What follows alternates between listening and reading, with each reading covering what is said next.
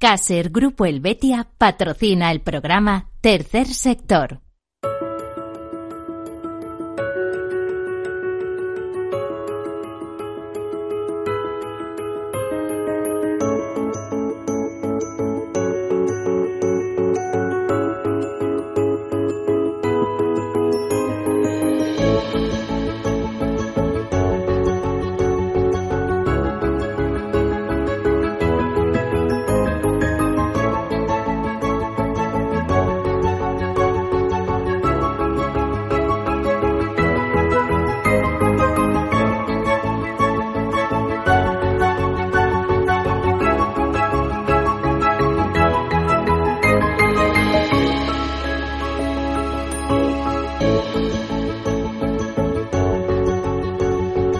Hola, buenas tardes, bienvenidos, bienvenidos a este programa, a este tercer sector, ya saben, el programa de las asociaciones, de las fundaciones, de las ONGs, ya saben que para ser ONG hay que ser antes asociación o fundación, eh, pero no solo, porque tercer sector es un sector amplio que representa más o menos el 10% de nuestra actividad económica y también están presentes en él las cooperativas, las mutuas, las mutualidades y otras formas de asociación laboral.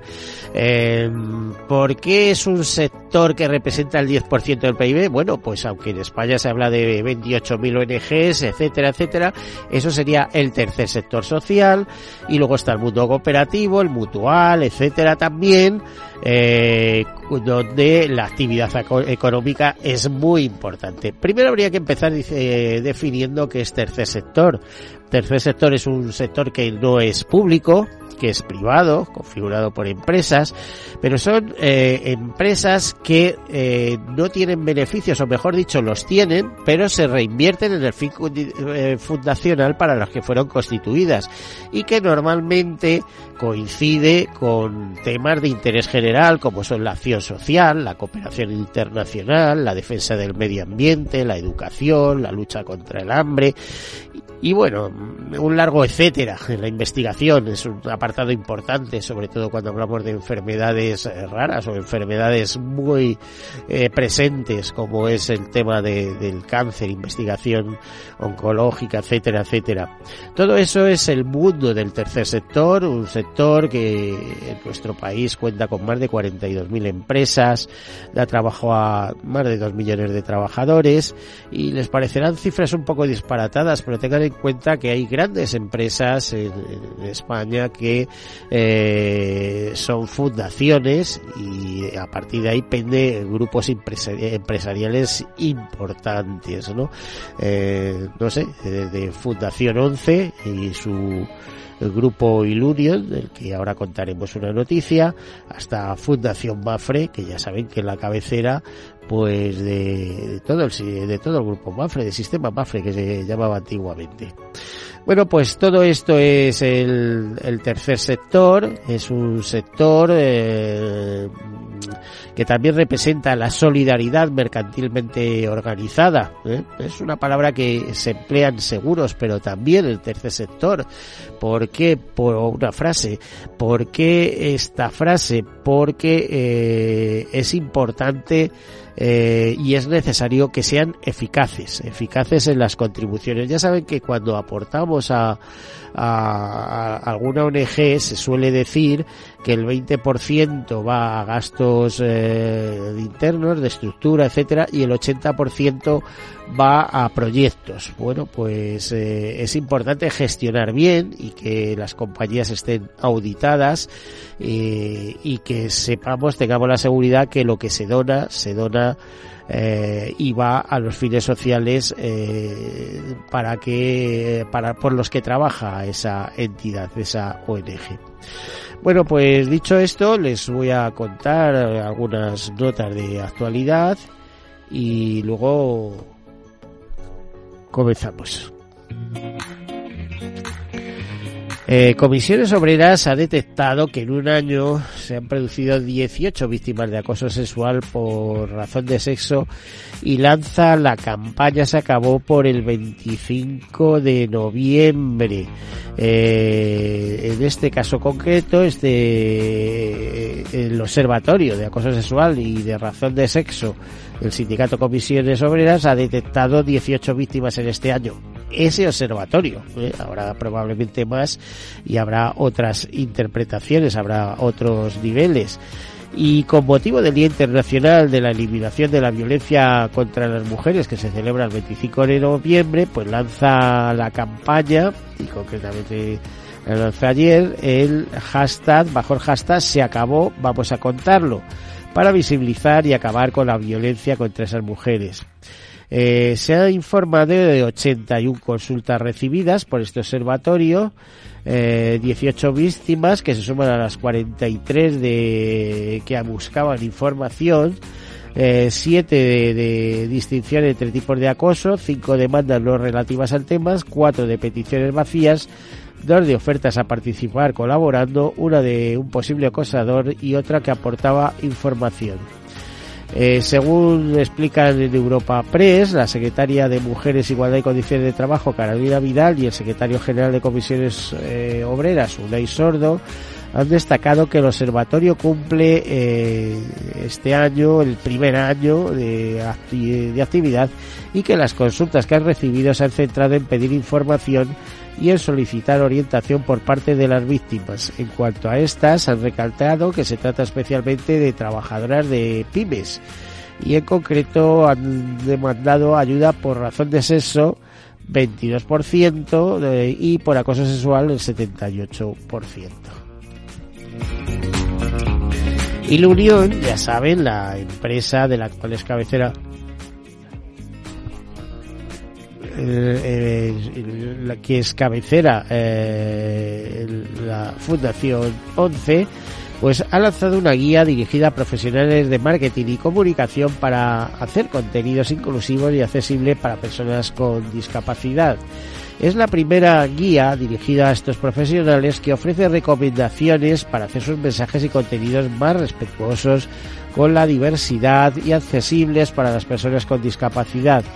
Y lo hace mostrando cómo las personas con discapacidad consumen los contenidos con el objetivo de concienciar a las marcas y agencias y que es fundamental crear contenidos accesibles para que los 4 millones de personas que hay en España con algún tipo de discapacidad lo reciban de la forma en la que han sido pensados y diseñados.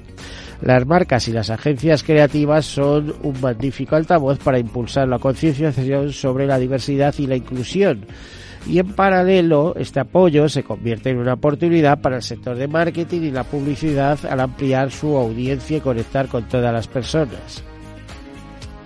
Nos dice que la guía de marketing y comunicación inclusiva es una iniciativa que Ilunion, como parte del grupo Social 11, quiere compartir con los profesionales que están en contacto directos con las marcas y la sociedad se ha realizado con el asesoramiento de Ilunio de Accesibilidad, la única empresa de Europa que eh, ofrece consultoría de accesibilidad 360 grados y ha contado con el apoyo y la ah, difusión de asociaciones comprometidas como la Asociación de Marketing, la Asociación DIRCON de los directores de comunicación y el Club de Creativos.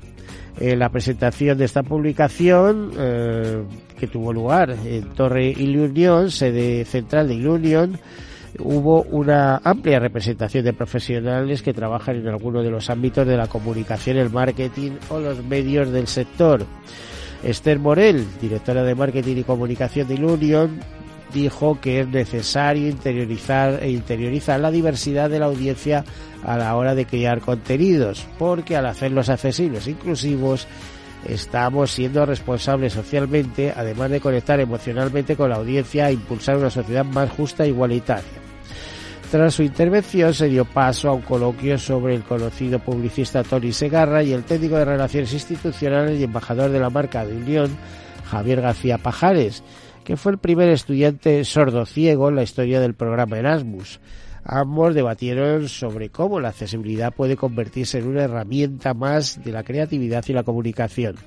Por su parte, Tony Segarra apoyó esta iniciativa como referente indiscutible en el mundo de las agencias creativas y Javier García Pajares respaldó la creación y difusión de esta guía desde su experiencia personal. Fue un acto que se cerró eh, por el director de Relaciones Externas y Marca de Ilunion, Oscar da Pena, que anima a los presentes y a todos los profesionales del marketing y la comunicación a hacer suyas las recomendaciones recogidas en la guía porque la accesibilidad no es una meta, es un camino y lo importante es incorporarla en nuestro trabajo diario. Pues ya saben, incluir el valor de la diversidad en las empresas y en la sociedad. Importante el mensaje. Fundación Sanitas mejorará el acceso a una salud de calidad a niños con tratamiento oncológico. Ha establecido un convenio con la Fundación César Escariolo para mejorar el acceso a una salud de calidad y con futuro para niños con leucemia, linfoma y otros cánceres, así como brindar apoyo a sus familias en situaciones de vulnerabilidad social. Gracias a la donación realizada por Fundación Sanitas, los jóvenes podrán recibir asistencia en múltiples ámbitos, especialmente en eh, el social y el lúdico. Eh, la Fundación César Escariolo, dirigida por el entrenador Sergio Escariolo, se dedica desde 2008 a eh, cuidar a niños que están recibiendo tratamiento oncológico, especialmente a aquellos que deben desplazarse fuera de sus municipios. Entre las acciones que llevan a cabo eh, destaca el alojamiento, tanto para ellos como para sus familias, así como la realización de eh, actividades eh, de ocio y tiempo libre con el fin de ofrecer a estos jóvenes momentos de juego y entretenimiento para que olviden, aunque eso no sea por unos momentos, los problemas que les aquejan. También ofrece ayudas económicas en casos necesarios. La colaboración se enmarca dentro del programa Solidaridad en Acción, a través del cual la Fundación Sanitas colabora con diferentes organismos e instituciones con el fin de apoyar y ayudar a los colectivos más vulnerables en el acceso a asistencia médica, psicológica, dental o apoyo social y educativo. Eh, más cosas, eh, la Fundación Pelayo, eh, en este caso de Pelayo Mutua de Seguros, apoyar a familias desplazadas del campo de refugiados de Goma. se ha asociado para este caso con CODESPA en un proyecto de cooperación internacional en la República Democrática del Congo para actuar y asistir a familias desplazadas, como decíamos, en el campo de refugiados de la ciudad de Goma. La iniciativa se centra en proporcionar bienestar y, servicios de primera necesidad, tales como kits de alimentación, mantas, medicamentos, servicios médicos, acceso a agua y saneamiento. El propósito es brindar apoyo integral en educación y atención médica a madres de infancia en riesgo de exclusión social. Eh, la firma del acuerdo se realizó en un acto en el que estuvieron presentes los presidentes de ambas organizaciones, Álvaro Gil Robles y Manuel Herrero Prat de la Riva, reafirmando su compromiso conjunto de apoyar eh, a comunidades en situación de exclusión social.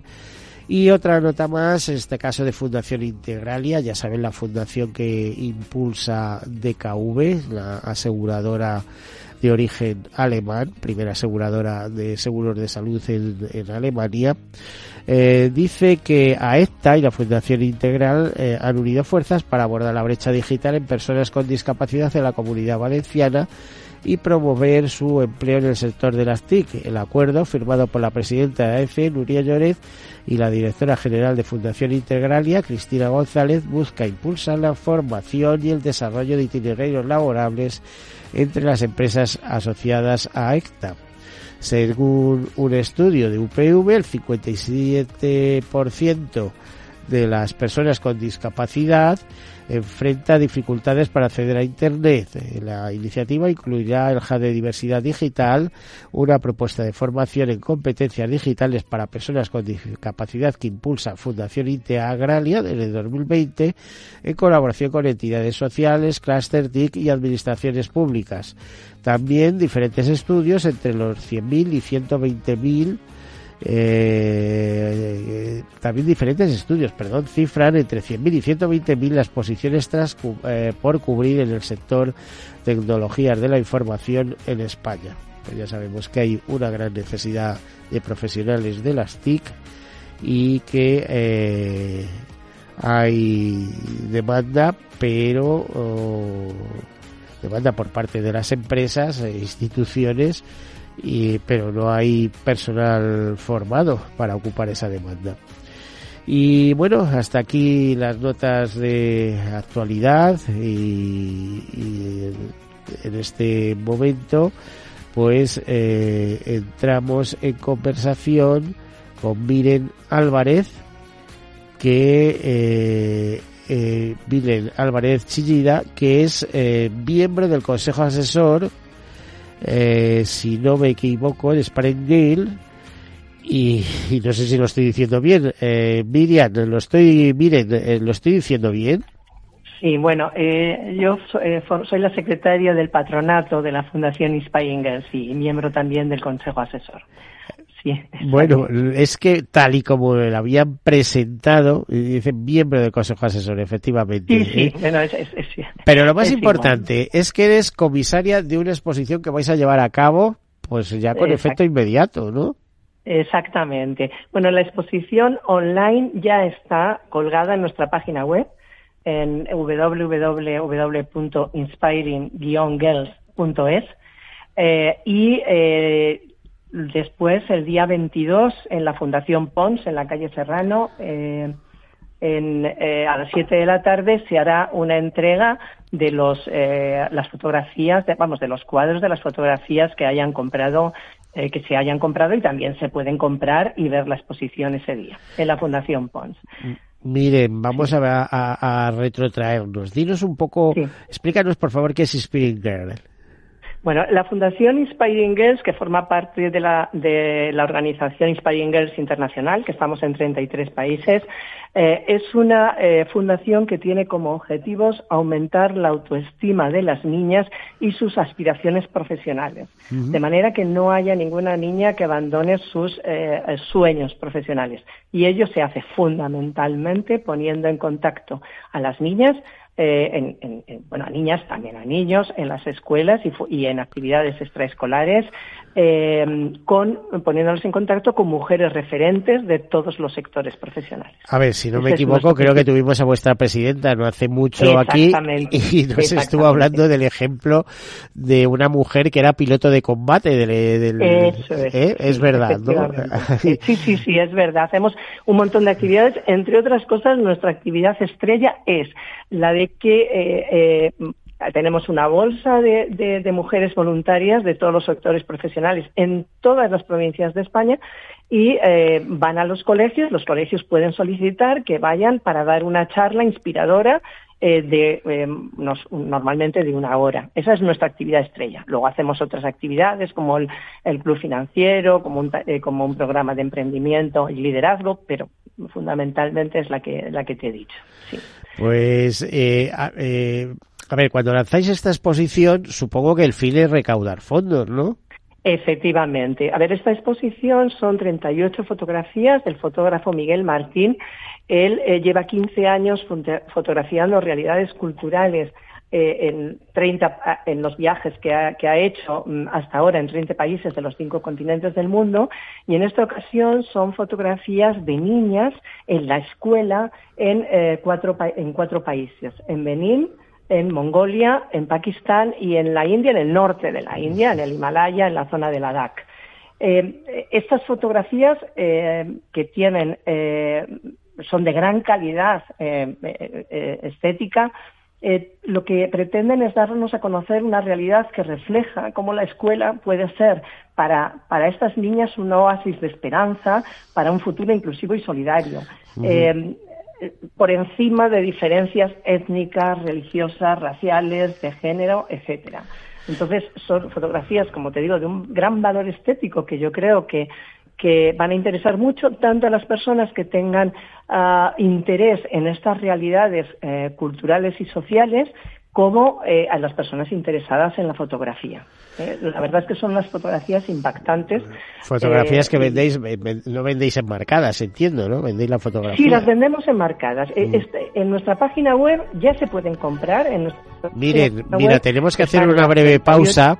Perdona, tenemos que hacer una pausa. Eh, después de la pausa continúa, pues por favor, no nos eh, mantente en contacto. ¿eh? después, después continúa, pues hasta ahora.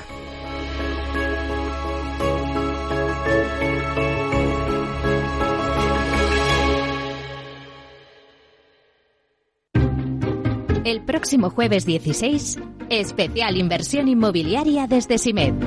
Desde las diez y media de la mañana estaremos en la inauguración del Salón Inmobiliario del Mediterráneo, en Málaga. Infórmate de las tendencias de inversión. Conoce la oferta de más de 11.000 viviendas y las iniciativas más innovadoras de los líderes del sector residencial. Inversión inmobiliaria, 16 de noviembre a las diez y media de la mañana, con Meli Torres.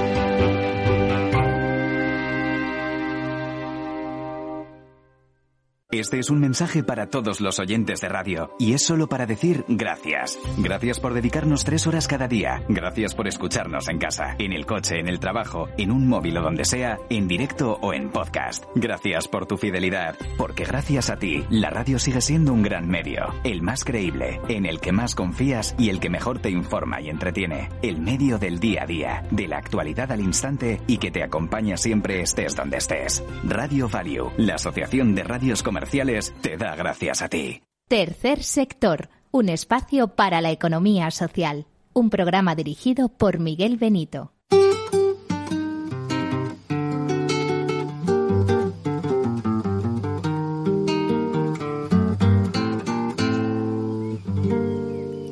¿Qué tal su café? ¿Cómo estuvo su agua y panela? Qué buenas arepas las que prepara doña Rubiela ¿Qué tal el ajiaco con el frío de la mañana? Y el sabor de la papa que traje fresquita y de la sabana. Discúlpeme si interrumpo su desayuno. Para salir de las dudas es el momento más oportuno. Dígame usted si conoce la molienda o el azúcar es solo una bolsa que le compran en la tienda.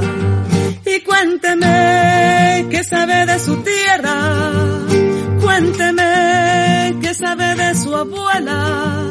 Cuénteme qué sabe del maíz. ¿O acaso ha olvidado sus antepasados y su raíz? Dibújeme el árbol del cacao. Mientras se toma ese chocolate con pan tostado. Dígame su merced, ¿qué sabe del asadón? Ese es el que le trae a usted las sopitas al cucharón y cuénteme qué sabe de su tierra, cuénteme qué sabe de su abuela, cuénteme qué sabe del maíz, o acaso olvidado sus antepasados y su raíz.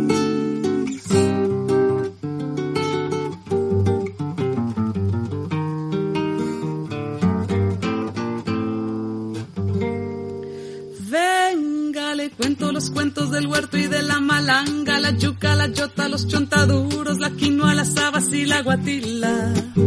Le tengo el guandú, las arracachas y la calabaza, le traigo guineos. Bueno, pues después de darnos una vueltecita por la tierra, en este caso por la tierra colombiana, con esta preciosa canción, eh, retomamos la conversación que teníamos con Miren Álvarez, que es eh, comisaria de la exposición que es Perenguero está organizando con motivo del Día Internacional de los Derechos de la Infancia, que es el próximo 20 de diciembre. Eh, Miren Álvarez decía comisaría de la exposición y miembro del Consejo Asesor de esta fundación.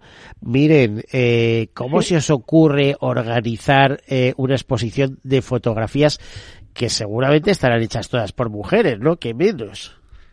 A ver, las, fotografías se nos ocurre porque el fotógrafo, no, e, él es un fotógrafo, es Miguel Martín, mm. eh, que como te decía ha hecho fotografías por 30 mm, países del mundo y es él el que nos, nos brinda o nos dona estas fotografías eh, mm, para hacer una exposición. A nosotras nos parece que que pues la de, es decir, el, el, día 20 de noviembre, que es la declaración, que se conmemora la declaración de los derechos del niño, es muy, es, es, eh, es un día perfecto, o sea, es una semana perfecta para poder hacer esta exposición. Y bueno, pues nos lanzamos a ella. Las, las fotografías son preciosas, de enorme sensibilidad, son una maravilla y nos parecía. ¿Las podemos ver por internet o no? ¿O hay que... Sí, sí, ahora mismo ya se pueden vender y comprar por Internet. Si se entra en nuestra página web, que es www.inspiring-girls.es, eh, ya eh, hay un apartado que habla de la exposición y se puede entrar y se ven las 38 eh, fotografías y de verdad que merecen la pena, son preciosas. Bueno, me habéis dicho que las, las vendéis embarcadas, etcétera. ¿Podemos hablar de precios? Sí, eh, vamos a ver. Eh, la mayor parte de las eh, fotografías están en un tamaño de 60 por 40 y enmarcadas cuestan 90 euros. Y luego hay cuatro, uno, una elegida de cada uno de los cuatro países en las que están hechas las fotografías, que son más grandes, de 90 por 60, y esas valen 100 euros enmarcadas también. Entonces, si se compran digitalmente, o sea, a través de la web, el, el, día 22, que es cuando tenemos el acto en la Fundación Pons a las 7 de la tarde, se hará entrega de esas fotografías. Y eh, de todas maneras, si queda alguna sin vender, también se pueden comprar ese día. Eh, ¿A qué vais a dedicar la recaudación? Pues a todas nuestras actividades, que son muchísimas. Es decir, nosotros todas las actividades de la Fundación son gratuitas todas. Y eh, como te digo, son desde estas charlas que dan las voluntarias a los colegios hasta, eh, pues tenemos un club financiero que es un curso de educación financiera básica para niñas, el programa de liderazgo y empresa, hacemos actividades, eh, eh, actividades speed networking, que son, bueno, eh, poner en contacto a lo mejor a seis, siete o ocho mujeres profesionales de un sector con niñas de un colegio o de diferentes colegios. Bueno, pues eh, organizar todas estas actividades eh, evidentemente mm, necesitamos un soporte económico. Nosotros en principio no, no recibimos apenas, vamos, eh, subvenciones eh, de instituciones públicas, nos, eh, nos financiamos gracias a nuestros patrocinadores y en este caso, pues Miguel Martín con su donación sería es un mm. patrocinador de la fundación. Te iba a decir, es, eh, es, una fundación eh, donde las promotoras, que sois grandes ejecutivas en términos generales todas, eh, es que ni siquiera sé si, si tenéis alguna persona dedicada en nómina, ¿no? Eh, Tenemos en este momento eh, a siete personas en nómina. Es que para realizar... Eso hay que pagarlo todos los meses. Entonces... Claro, para realizar todas estas actividades eh, en, en, en, toda España. ¿eh? Y, y, para organizarlo se necesitan personas. Recursos, cuando se empezó no, no hace seis años, más. en 2000. Sí, en 2016 pues estaba la presidenta de forma eh, voluntaria y rápidamente se contrató una persona, pero ahora mismo sí, claro, hace falta hace falta gente. Así que de alguna sí. manera os habéis convertido en una especie de torbellino empoderando a las mujeres, en este caso a las niñas, y diciéndoles si quieres puedes, ¿no? A nosotros nos gusta decir inspirando a las niñas. De lo que se trata es de que ninguna sí. niña piense que hay una profesión que no puede realizar por ser niña podrá eh, que la puede realizar si se esfuerza, si trabaja para ello, pero que no hay nada como puede ser una piloto de combate, ¿no? Que no hay nada, una bombera, una no hay nada que les sea vedado por ser niña y que ellas pueden eh, soñar exactamente igual que los chicos. Mm. ¿Eh? Es, pero tiene que perseverar y luchar mucho. Estamos en el siglo de las mujeres, yo diría, ¿no? Nunca en la, bueno, en la historia eh, del mundo sí, ha habido un empoderamiento tan tan, pro, tan probablemente es el, el cambio social más importante de finales del siglo XX y de principios del XXI, sin ninguna duda, claro. Sí. Pero hay que seguir está empujando, está clarísimo. Está ahí, hay que seguir empujando, digamos, y además eso con, es, con grandes eso desigualdades es. según qué países, eh, qué zonas del mundo, etcétera, etcétera, ¿no? Eso es. Bueno, hay países, por eso nosotros estamos ahora mismo, la organización Inspiring Girls Internacional está en 33 países de todos los continentes. Eh, y, y hay países donde, bueno, pues solo con pensar en Afganistán, por ejemplo, ¿no? Es decir, pero bueno, también en España eh, que por supuesto hay una igualdad en la educación en las niñas, pero sí que es verdad que todavía eh, bueno, por esos sesgos, eh, por esos sesgos de género que hay socialmente, pues todavía las niñas en muchos casos piensan, y así nos lo demuestran cuando vamos a la escuela, eh, ¿Sí? Eh, así nos lo, así nos lo demuestran, eh, nos demuestran que, eh, es decir, que todavía ellas consideran, tienen una autoestima más baja y consideran que hay determinadas profesiones que no son para ellas. Bueno, a ver si hacemos que todo esto cambie, que yo tengo tengo una nieta. bueno, pues pues hay que, pero tengo hijos, tengo nietas, tengo...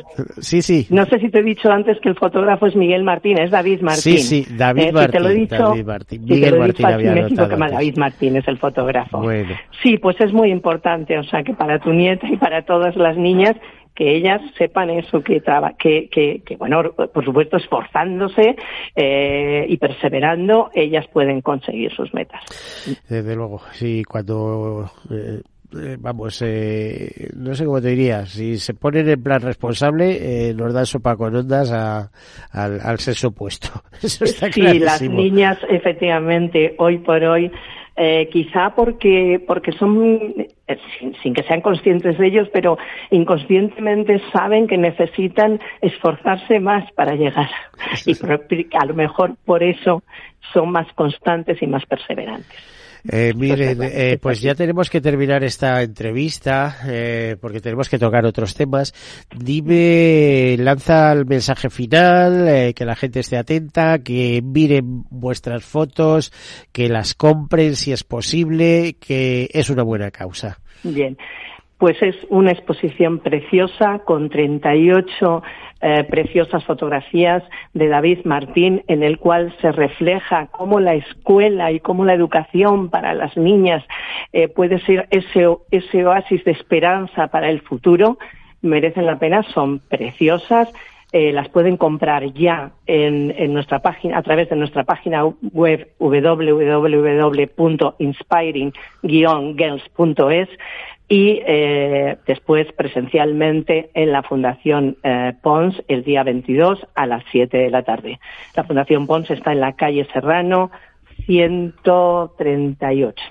Bueno, pues ahí queda el mensaje por si alguien está interesado. Estas cosas siempre son muy interesantes y desde luego a las ONG no, no queda otra que intentar buscar fondos para poder realizar eh, sus fines. ¿eh? Así que hay que echar una mano en la medida que se pueda. Muchísimas gracias, Miren Álvarez. Muchísimas gracias a, a, vosotros por hablar de nuestra exposición. Muchas comisaria de la exposición y miembro del Consejo Asesor de Spring Girls, de este movimiento, de esta fundación eh, que eh, intenta empoderar a las mujeres y ayuda a descubrir su su capacidad para realizar sus sueños, para convertirse en lo que ellas han soñado convertirse. Muchísimas gracias, Miren.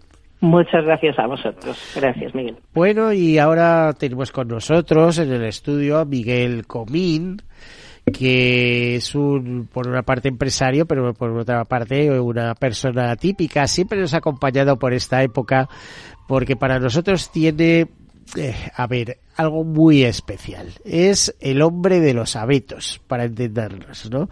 De hecho, él tiene una marca registrada, eh, una iniciativa que es eh, miarboldenavidad.com, eh, donde promociona la venta de abetos.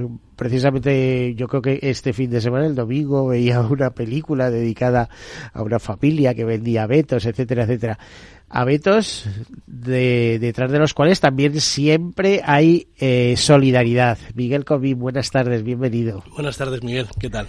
A ver, cuéntanos, ¿qué, qué solidaridad se deposita detrás de la venta de cada abeto? Bueno, eh, como, todo lo, como todos los años, el proyecto que ya tiene casi 10 años y que eh, funciona. Y que funciona, si no, no, no, estaríamos. Pues mi árbol de navidad.com no es simplemente una tienda online donde vendemos árboles de Navidad, que también, que, que también lo hacemos, sino es un proyecto donde esos árboles de Navidad van a tener una segunda vida. Es decir, que vamos a conseguir que esos árboles que, que están en nuestras casas durante las Son árboles sostenibles, para entender. Efectivamente, porque el cultivo es sostenible, pero luego porque los árboles, muchos de los árboles que tenemos que son eh, enraizados, vuelven a ser replantados y se quedan ya ahí para siempre. Entonces, con ese sueño que muchas veces tenemos de, de cómo hago para, para plantar un árbol, es muy sencillo. Es decir, ese árbol de Navidad que, que podemos tener en casa se va a volver a plantar. Por lo tanto, todos los años cientos y cientos de árboles que, que repartimos, ya no solo en Madrid, sino, sino a, nivel, a nivel nacional, los que tenemos en, en Madrid, sí que se pueden replantar gracias al, al, ayuntamiento. Lo que hacemos es llevar esos árboles, los que se pueden replantar se replantan y los otros, como por ejemplo los cortados, porque hay gente que, que, que, que compra los cortados,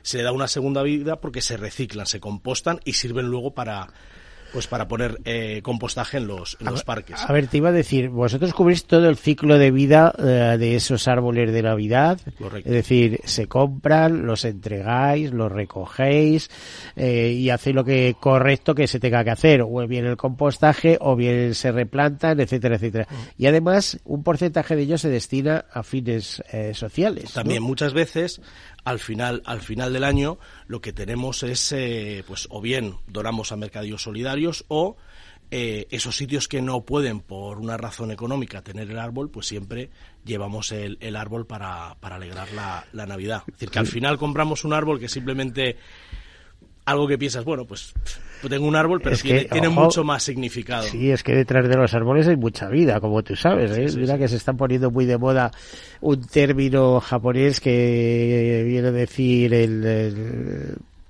a ver, el iba a decir la, la ducha No, baños. El, el- el baño de bosque entenderlo, que intento practicarlo por cierto hablando de baño de bosque yo este fin de semana este eh, puente pasado estuve en Monfragüe soy ornitólogo lo confieso y tal.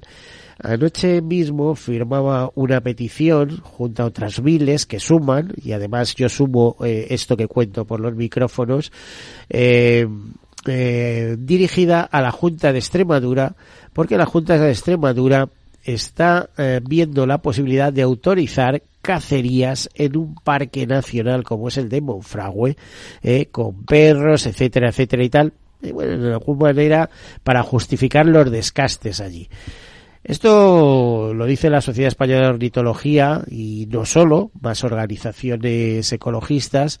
Esto es una locura. Esto no se puede hacer. Un parque nacional no se hace un parque nacional para organizar cacerías.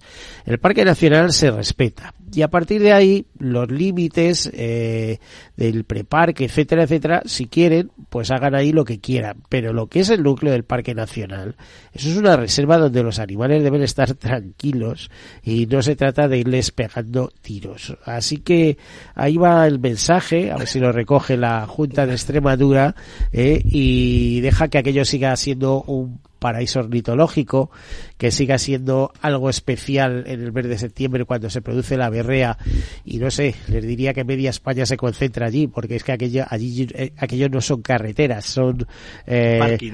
Sí, es, pero Son- total, como lo cuentas. Entonces, eh, no nos priven de la posibilidad de, de tener la naturaleza, no nos hablen de sostenibilidad y otras cosas. Eso. Hay otros métodos, por ejemplo, se hace en el Parque Nacional de la Sierra de Guadarrama, que en vez de matarlos, pues simplemente eh, esos venados de más o, esos muflones, etcétera, eh, o cabras eh, hispánicas que se introdujeron procedente de Gredos, como todos sabemos, pues se cazan y se llevan a otras ubicaciones donde son bien recibidas. ¿eh? España es un país muy grande y diverso y hay zonas donde, bueno, puede estar bien la caza, etcétera, etcétera, pero no dentro de un parque nacional. Eso no sé cómo les diría. ¿eh? Es, es que eh, suena fatal. ¿eh? Tenemos un parque nacional para autorizar eh, cacerías con perros y con no sé qué. Bueno, es que de verdad que, que, cruje por todos lados, se lo planteé por donde se plantee. Y eso que las cacerías conllevan muchos recursos, ¿eh? muchos recursos para la gente que vive en la zona, porque son eh, contratación de eh, de cuidadores de perros, de batidores, de no sé qué, o sea, es verdad que mueven economía, pero no dentro del parque. Si quieren, salgan un poquito fuera y hagan lo que puedan, pero no en el parque. Bueno, eh, seguimos, este sería mi mensaje, muy personalizado en, en este caso. Eh, Miguel, seguimos hablando de nuestro de nuestros árboles de Navidad. ¿De dónde proceden esos árboles? Del Pirineo. Los, eh, son árboles que llevan años eh, creciendo en el, en el Pirineo y, y ya este fin de semana eh, vienen, para, vienen para Madrid y empezamos ya el, el reparto. La tienda se abrió, ojo, en octubre. que tienes- Cierto año me contaste que eras tú personalmente que te iba, a lo mejor ahora ya como sois un montón de gente en la organización, pero que te ibas tú personalmente a seleccionar los árboles que os ibais a traer en el camión para Madrid. Este, este año me, me he salvado, pero... Bueno, es una delicia ir a, No, no, a sí, sí, Valle sí, de Arán y todas esas sí. zonas, ¿no? Sí, sí, además que, que se seleccionan en, en agosto. En este caso, eh, pues y más, y más, con, el- con el calor que ha hecho aquí. Pues eh, se eligen en agosto y con el equipazo que tenemos, pues en este caso una de las personas que luego es la persona que prepara, eh, Jeff, pues es la persona que, que, que ha ido este año y elige y, y se eligen, que la gente no se lo quiere, se eligen uno a uno cada uno de los árboles. Se mira que sea pues lo que más le gusta, porque ojo, también va por gustos. Hay gente pues que le gusta que sea más frondoso, menos frondoso, y aquí en Madrid, por ejemplo, pues nos gusta los árboles que sean frondosos. Tenemos a muchísimo venezolano que nos compra, que yo creo que lo hemos comentado algún, algún año. Y la- el problema que tenemos es que los árboles que están acostumbrados los venezolanos a, a comprar, que es un, que es una, un abeto americano que desprende más olor, pues el nuestro desprende menos olor. Y nos pasa muchas veces que nos llaman los clientes, oiga, que no huele tanto. Claro, y eso es muy, muy complicado porque lamentablemente no se producen los, estos árboles, estos árboles aquí. Bueno. Claro, igual, pero, como ponga la calefacción fuerte ya lo creo que eso, lo que pasa que los mata, eso los Eh, mata, ¿no? eh, efecti- efectivamente. El tema es, eh, siempre con los árboles damos una, una hoja donde explicamos cómo mimar, cómo mimar al árbol para que luego estén las mejores condiciones para, para poder ser replantado. Y yo sé que por otros años que nos hablabas de servicios completos, es decir, eh, hay hoteles, empresas, instituciones, familias incluso que compran el árbol y no quieren tener que decorarlo. Os Sí, ocupáis sí. vosotros, de Total- arriba abajo. Totalmente. ¿no? Nosotros lo que hacemos es que la gente pueda tener de una forma muy sencilla el árbol. Es decir, ¿por qué no compro yo un árbol? Porque tengo que irme a una gran superficie y, y cargar el árbol. Y eso, no- nosotros no estamos en Wisconsin, tenemos una pickup. Al final tenemos el coche que tenemos. Yo me acuerdo no- que era cuando era pequeño, Sí. que vivía en Reina Victoria, estoy dando muchos datos personales, pero bueno, que todos los años nos bajábamos a ingenieros agrónomos Sí. Y comprábamos nuestro arbolito pequeñito porque no teníamos una casa enorme y demás, pero todos los años bajábamos a ingenieros agrónomos, que era un paseíto, ni más más ni más menos, y nos subíamos con nuestro pino y aquello era una locura, era la fiesta, Sí. era la fiesta. Nosotros lo que hacemos, y es lo que, lo que también nos encanta, por lo menos de, de este trabajo, es esa sensación de llegar a las casas. Porque cuando llevamos el árbol, Sobre todo si hay niños pequeños, ¿no? Efectivamente. Y muchas veces, se- muchas veces incluso el cliente que puede decidir cuándo, cuándo quiere que le llevemos el árbol, lo quieren que lo llevemos en fin de semana. ¿Por qué? Porque es el gran momento donde los niños reciben el árbol y toda la familia alrededor del árbol se pone a decorar el árbol. Eh, no sé si es que no hemos perdido nuestros orígenes celtas, ¿eh? Con el tema de pues, esto de los druidas y esto de, de amor a los árboles, Pero es, etcétera. pero es- pero es así, y la, y la gente y la gente le encanta y ves a los niños que abren que y te puerta. menos mal que son pinos y no son robles, porque si no, no sería problemático. No, pero aún, aún así, decir que tenemos, de- como bien sabes, de todos los tamaños, decir, que tenemos árboles que luego van a embajadas o van, o van a hoteles. Y otra cosa que hemos visto mucho este año es el tema de empresa. Es decir, que. Por cierto, también Sí. otra co- cosa importante. Han subido mucho los costes porque, Pues los mira, porque se puede- hoy en día, tal y como está la Sí. vida, se puede medir en botellas de aceite de oliva. No, no, no, to- totalmente de acuerdo. Nosotros el año pasado eh, aguantamos totalmente. eh, repercutimos, bueno, repercutimos, no, no repercutimos los, los costes y este año en los, en los que son eh, con raíz, ¿vale? Que son, que son de hecho los, eh, los que tienen mayor precio, sí que, sí que han subido. Hemos aguantado muchísimos de los, de los precios, pero otros, por ejemplo, han subido. Por ejemplo, también, eh, que, que, no, que no se me olvide, eh, el tema de naranjas este año, que las llevamos vendiendo ya tres años, este año Eh, Bueno, eso ya- es un complemento a los árboles. Efectivamente, efectivamente. Comercialización de naranjas y creo que que también de de- efectivamente, es que tenemos naranjas ecológicas, porque han conseguido el sello este año, que yo no lo sabía, yo pensaba que te ponías y ya está. No, no, hay que esperar tres años. Por muy bien que lo hagas, para que te certifique son, son Bueno, tres o sea, años. de entrada ya te certifican que son naranjas españolas de la probablemente de la región mediterránea, aunque Sí, hay sí, más naranjos ya plantados en Andalucía que yo sepa, y que no son, eh, a ver, egipcias, como Sí, tenemos sí, el mercado, inundado de naranjas egipcias, o más, o por lo menos la Unión Europea, que, que cada vez más. Correcto. Eh, que son, ¿qué tal os va esa venta de naranjas? Pues muy bien, porque yo creo que el público que tenemos es una persona con una gran concienciación, ¿vale? Y entonces el momento que das un producto como pueda ser el vino o como puedan ser las naranjas, pues la gente la gente se anima y luego que salen también, aparte que salen buenas, que están muy bien muy bien de precio, el- es que te las llevamos a casa.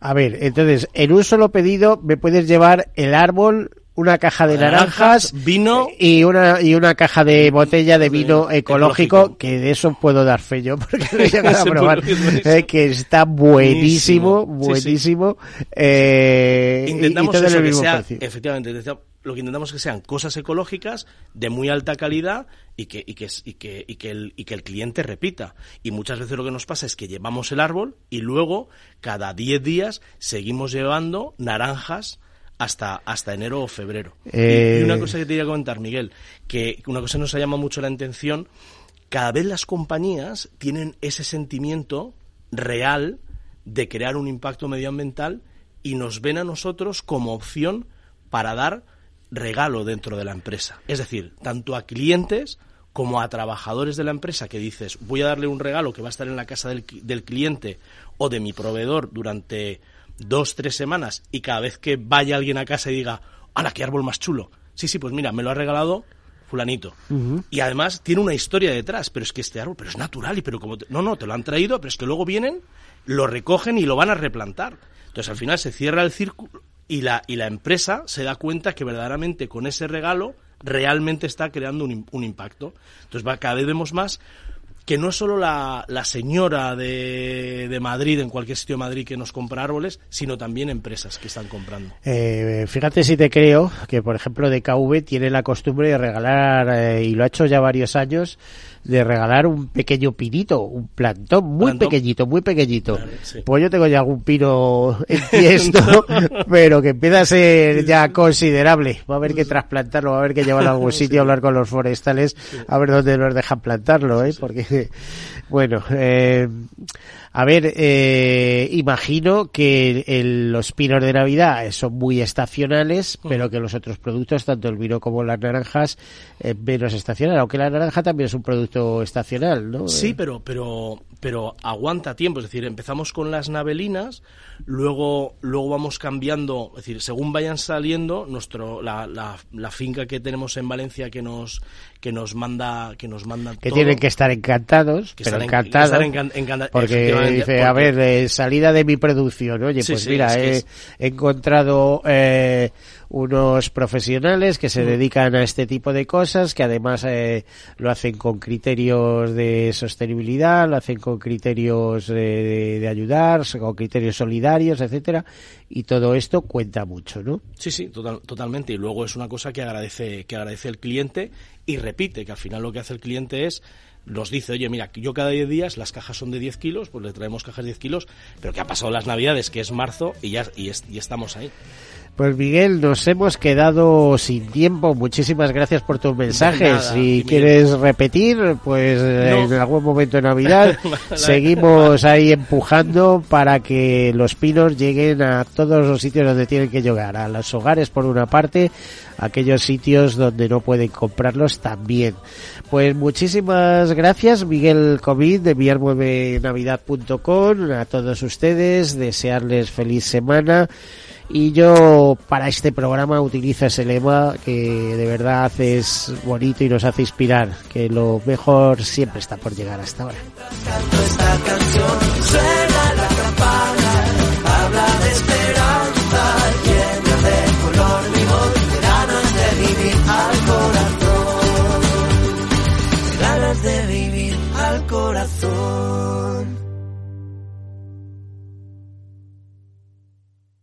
Caser Grupo Helvetia ha patrocinado el programa Tercer Sector.